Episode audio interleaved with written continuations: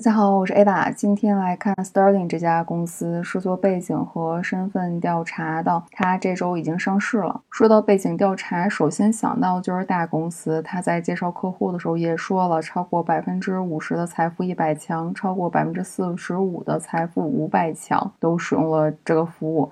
而且没有一个客户占收入的百分之五以上。我记得以前看一些 to B 的服务，都是大客户占绝对的大头，而他前二十五名客户占收入的占比也是不到百分之三十的，非常的均匀。而且客户保留率也很高，基本上在百分之九十以上了。但是最让我惊讶的是，多次提到了零工经济、零施工劳动力在美国占比越来越大。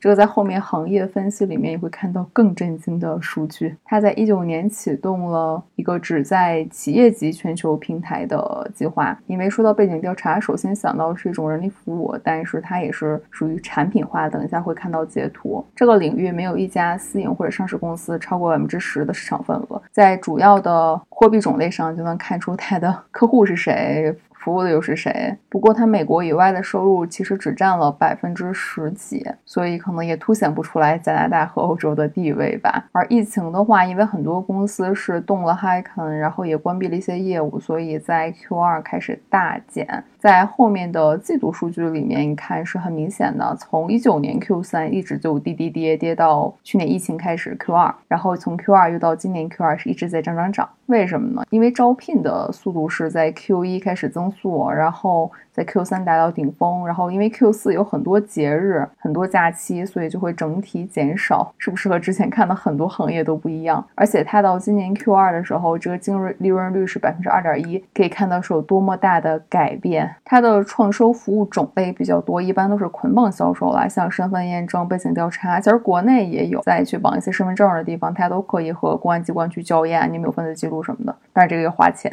这里服务种类还是比较多的，像拼后。的监控啊什么的，这个就是没想到的。运营数据啊，可以看去年一年还是有四点五亿的收入，比我想的高太多了。我是没想到这个事儿会花这么多钱。美的的企业还是有钱啊，一九年有四点九亿，不过今年已经强势回升升了呀。可以看到今年上半年每股净收入是正的，超过一九年应该是没什么问题。而且它的现金去年年末比前年年末还要多很多，感觉它很健康呀。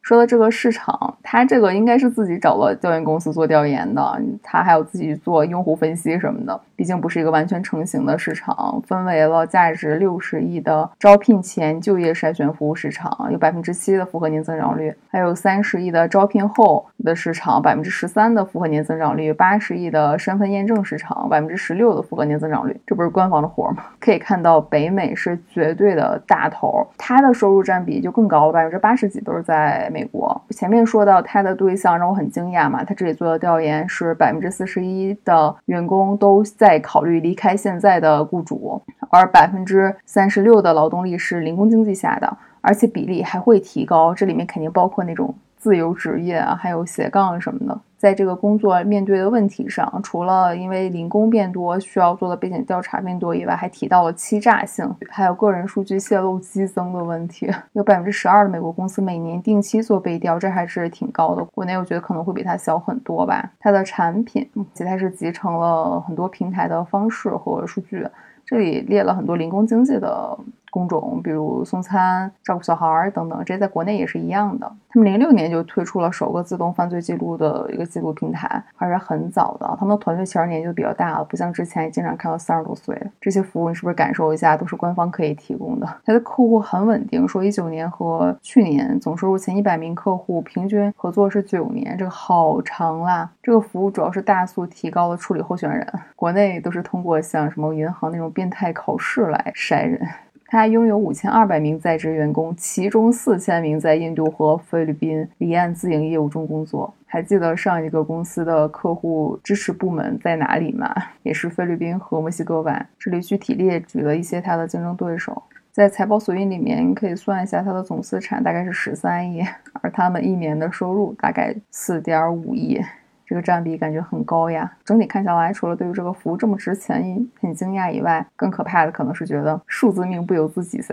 基本上我们的信息都会被别人 get 到了，否则不会那么多诈骗电话的。这个业务在国内能发展吗？感觉有点悬啊，就且观后效吧。